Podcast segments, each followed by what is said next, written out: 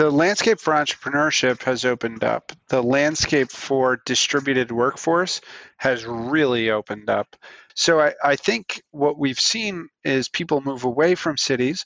We'll see people move back towards cities now that the pandemic seems to be easing. Select CT. Hello, humans. Welcome to the Select CT podcast, where we talk about the digital media landscape in Connecticut. I am David DesRoches. I run the podcast program at Quinnipiac University, and this podcast is a production of Digital Media CT in partnership with Quinnipiac, the University of Connecticut, and the Connecticut Office of Film, Television, and Digital Media. Today, we're going to talk about entrepreneurship, which in the era of the pandemic seems to be more important than ever. And here to talk about what this climate is like is, let me try that last line again. Here to talk about what this climate is like in Connecticut is David Noble. He's director of the Peter J. Werth Institute for Entrepreneurship and Innovation at UConn. He's also an associate professor in residence at UConn School of Business. David, welcome to Select CT. Thank you for uh, reaching out and including me in this conversation. Absolutely. Definitely an important thing to be talking about today as uh, jobs seem to be all over the place, being lost in some industries, gained in others. So, we're going to talk about entrepreneurship specifically in the digital media space. Um, but you know, looking over your bio, I, I, I, came across something that was really interesting. A class that you teach, the business of blockchain, which is somebody who can geek out over NFTs and bitcoins. I could spend the rest of this podcast talking about that, but obviously this is not about that. But maybe I could do another podcast to talk about that stuff. Would you be up for that? Uh, absolutely. Very cool. Very cool. In the meantime, let's talk about starting a business in CT. And before we get into that, I just want to lay out a few stats for our listeners. That some stuff that I came across when I was on the state's economic and community development webpage. I thought this was pretty cool. Uh, you know, some of our listeners probably already know this, but uh, ESPN was started in Bristol by an entrepreneur in 1979, and the Subway sandwich chain was founded by an entrepreneur here in 1965. And I also thought this stat was pretty cool. Connecticut inventors have 51% more patents per capita than the national average. So that was pretty neat. Um, Connecticut ranks number 10 in private venture capital deals per capita in the United States. Uh, we're number four in the United States for private research and development investment per capita. And just a quick side note, it, it, Connecticut's economy was actually the fourth fastest growing of all states last year, which says a lot since you know that was uh, the year of the pandemic. So just in within that framework, now that we kind of have a, just some brief bullet points about the status of entrepreneurship, the status of the economy in Connecticut. Tell us about the status of entrepreneurship in Connecticut and what it's like for a young person trying to start a business here in the state. Entrepreneurship in Connecticut is something that's growing in importance to the economy. Uh, after 2007, 2008, uh, Connecticut's economy didn't rebound as quickly as the rest of the nation. So politically and economically, uh, the forces of uh, growth started to look to entrepreneurship and started to move it further and faster investment opportunities, the growth of Connecticut Innovations as a as, as the state uh, investment arm, the uh, focus on UConn and other universities like Quinnipiac across the, the state to be able to drive more students into these spaces, and finally, I would say around workforce development, which is particularly uh, important for the audience here uh, to this podcast around digital media and, and growing that space. So tell us about that digital media space. What have you seen in that industry in Connecticut? Uh, sort of growth in specific areas within digital media. What's the, what's the status of that specific industry like here in the in Connecticut? So the, the, it's growing uh, rapidly, and it's growing in importance and scale and scope. You mentioned uh, the growth of ESPN from from the outset in the 70s, but also bringing in large companies like the ITV, like the Wheelhouse.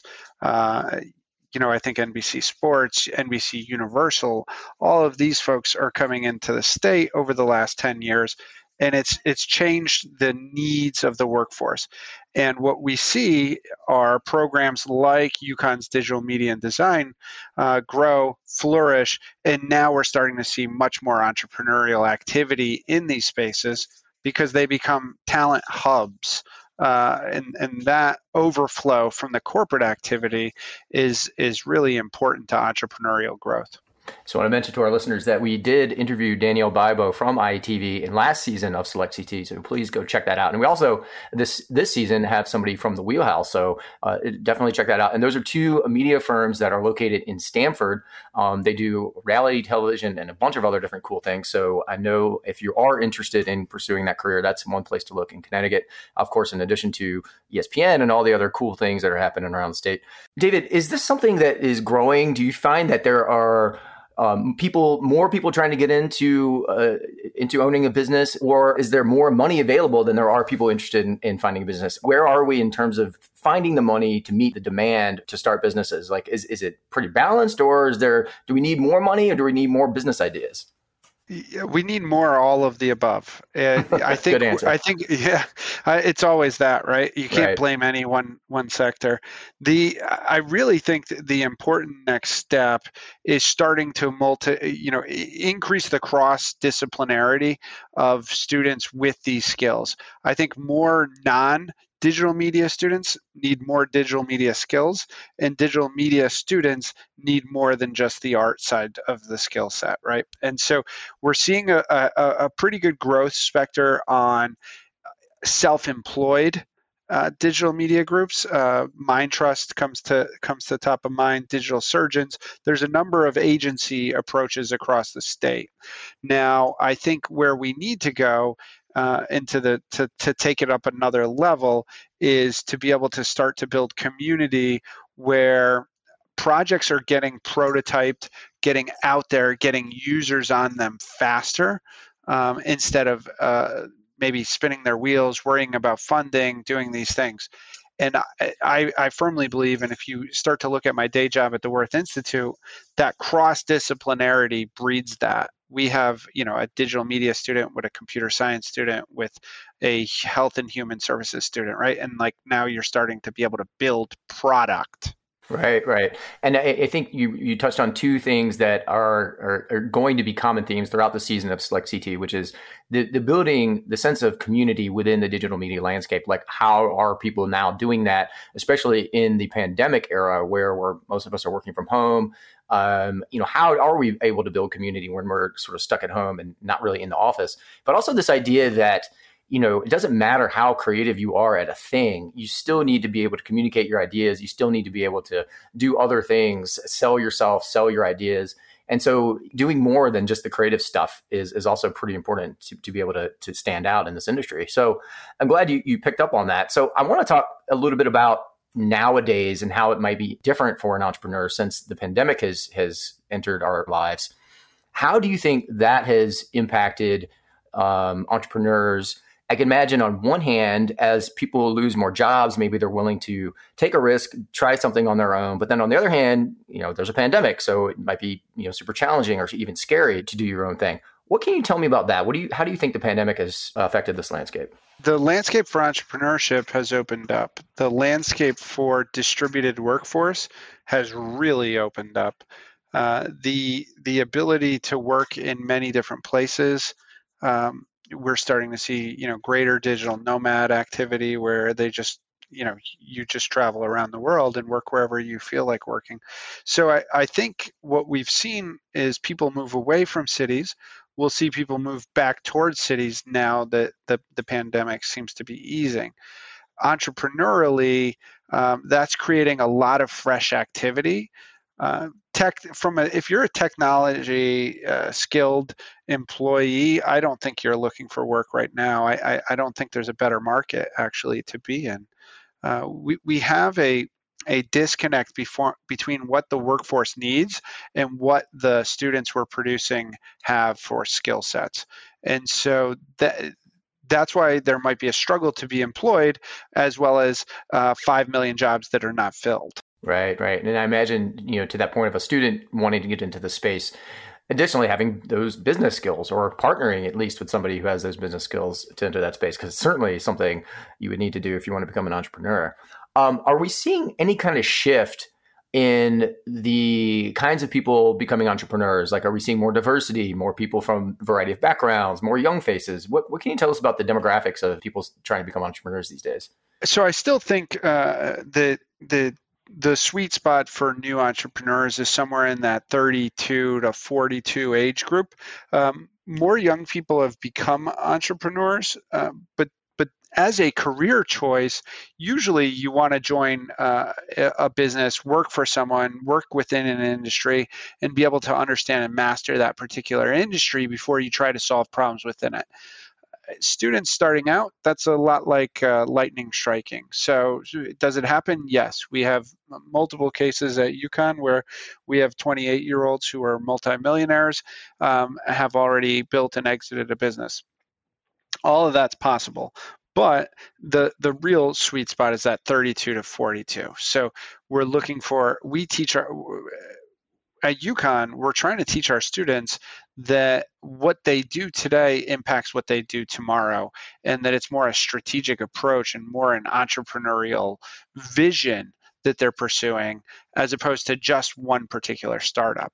We think that creates a lot of diverse talent uh, and, and creates room for people to learn and grow throughout their lifetime. And I think as we we look at it from that perspective, we've brought more people of color, more women into the space, and I think also uh, from a technological perspective, uh, you know, you're allowing people to develop at at, at a pace uh, faster by partnering with entrepreneurial firms. So, I don't mean to put you on the spot, but if you can answer this, that'd be great. I think it'd be really valuable for our listeners. But do you have an example of a success story with a young person or somebody in that sweet spot, that 32 to 42 range, um, who wanted to start a digital media company in Connecticut and did so and is finding some success or has found success and then has since sold their company or you know expanded what, what is there anything you can that comes to mind you know voction is one uh, and, and i think this is a pretty typical uh, type play. They were in the voice technology space. It was it was a little more technology than digital media, but they were building games utilizing Alexa, Google, uh, you know, Google um, and Siri uh, kits. And so they were acquired. They built it in Connecticut. They started. They ended up with millions of users of their games, and they were acquired by Volley out of Silicon Valley. Um, those young men uh, that founded that company, they are roughly 20 years old and, and now they're engineers in Silicon Valley and product managers. The big differentiator is that they built a product. They, they didn't just take their skills as designers, as computer scientists, and try to do what they wanted to do. They were building a product for users. That is the hardest part to uh, educate students on. Mm. Is that something that um, building a product specifically is that something you feel like students gain experience in the real world or is it more of an innate skill since it's not maybe it's harder to teach them how do you think that that skill set could be built yeah so that I, I couldn't have teed up a better question actually because uh, we, we've we're launching in august the stamford startup studio. Uh, it's a cooperative education program. We have two or three designers two or three computer scientists and engineers and a few human centric folks uh, in in the in the co-op working full time that's our goal is to learn how to teach product. Um, you don't see that? What major if you wanted to be a product manager what major do you go into? Do you go into digital media computer science marketing? Uh, the answer is you need all of those right? And so um, that that's where we're we're focused on learning right now is is how to develop that because I think it happens outside of the classroom as opposed to inside of the classroom. So that's really interesting because I imagine that creative people might not see themselves as a product developer, right? They probably see themselves as doing something in the creative space, whether it's you know animation or you know writing or something like that.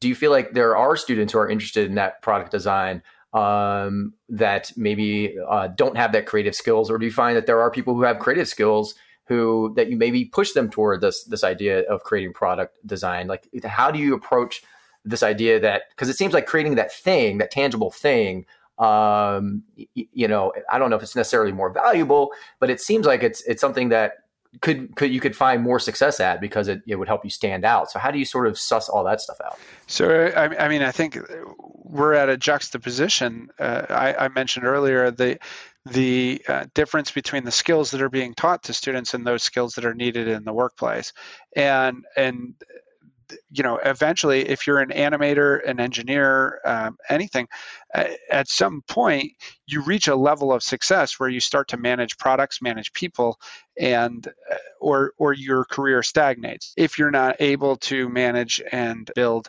or lead.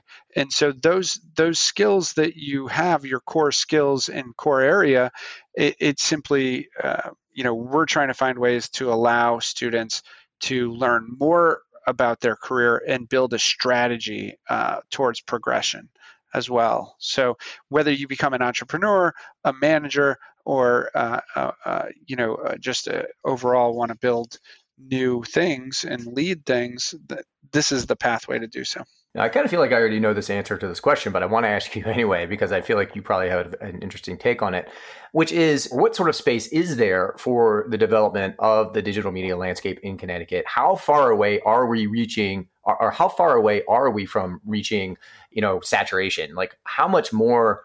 because uh, it, it seems like at least in some spaces, like you know, I come from the journalism background, and I recall when I worked in Darien that there were two specific online news sites that cover Darien in addition to the two newspapers. So there are four media companies in little old Darien covering Darien, Connecticut.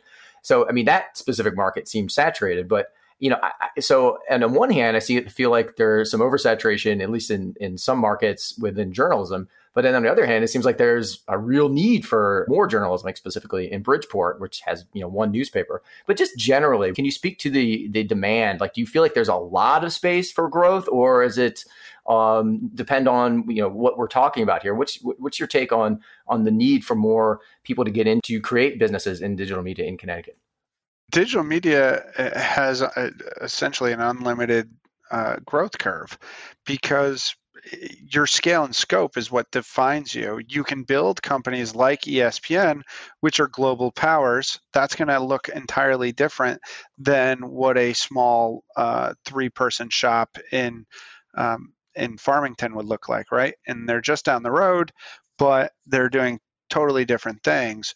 Uh, you know, we see companies like Barstool Sports go from being a place where you talk about gambling on the web to being a major merchandise producer now owned by and with a, a casino company right and and developing their own set of uh, pieces they probably employ somewhere in the area of 500 to, to 700 people at this point I, I, I don't think you can say, oh, it's saturated or not saturated, because if you're following the entrepreneurial process, you're going to look for new markets and look for new growth in different areas anyway.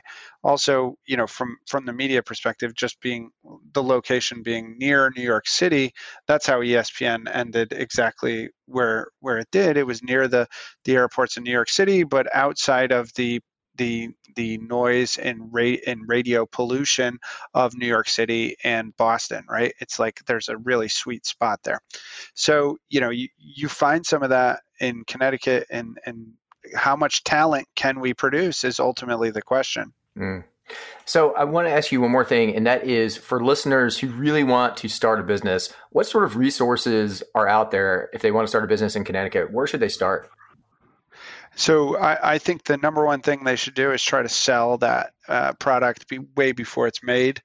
Um, if someone's willing to buy it, uh, you know, minimally uh, viable, you just go sell it, sell it, sell it. Once you find something someone will pay for, you've probably stumbled across a market need. Uh, that's much more advantageous than sitting in uh, a basement for six months trying to build something perfectly uh, and and with perfect design, perfect features, all, all of that. Once you get past actually starting to sell that product, um, you know there's there's a there's uh, any any manner of resources. You're going to be able to find mentorship. You're going to be able to find funding you know through different avenues.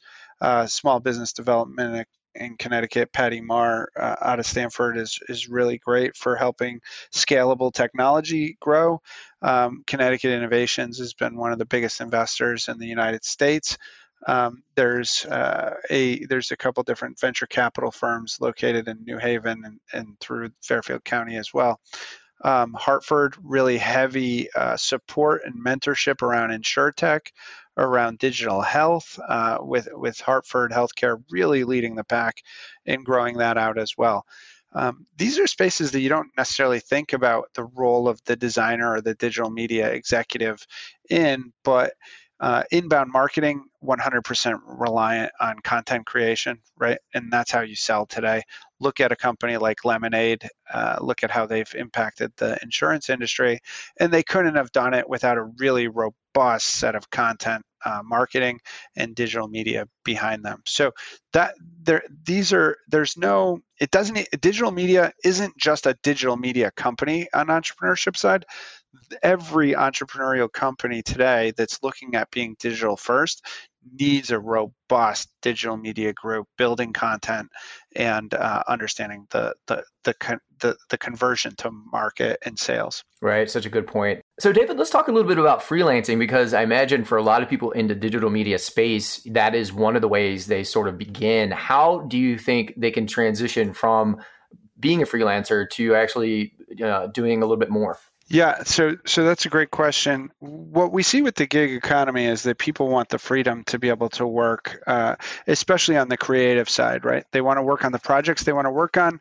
They want to work when they want to work and where they want to work. So freelancing has tended to be a great way for creatives to be able to build their reputation, build their portfolio, and, and maintain that freedom.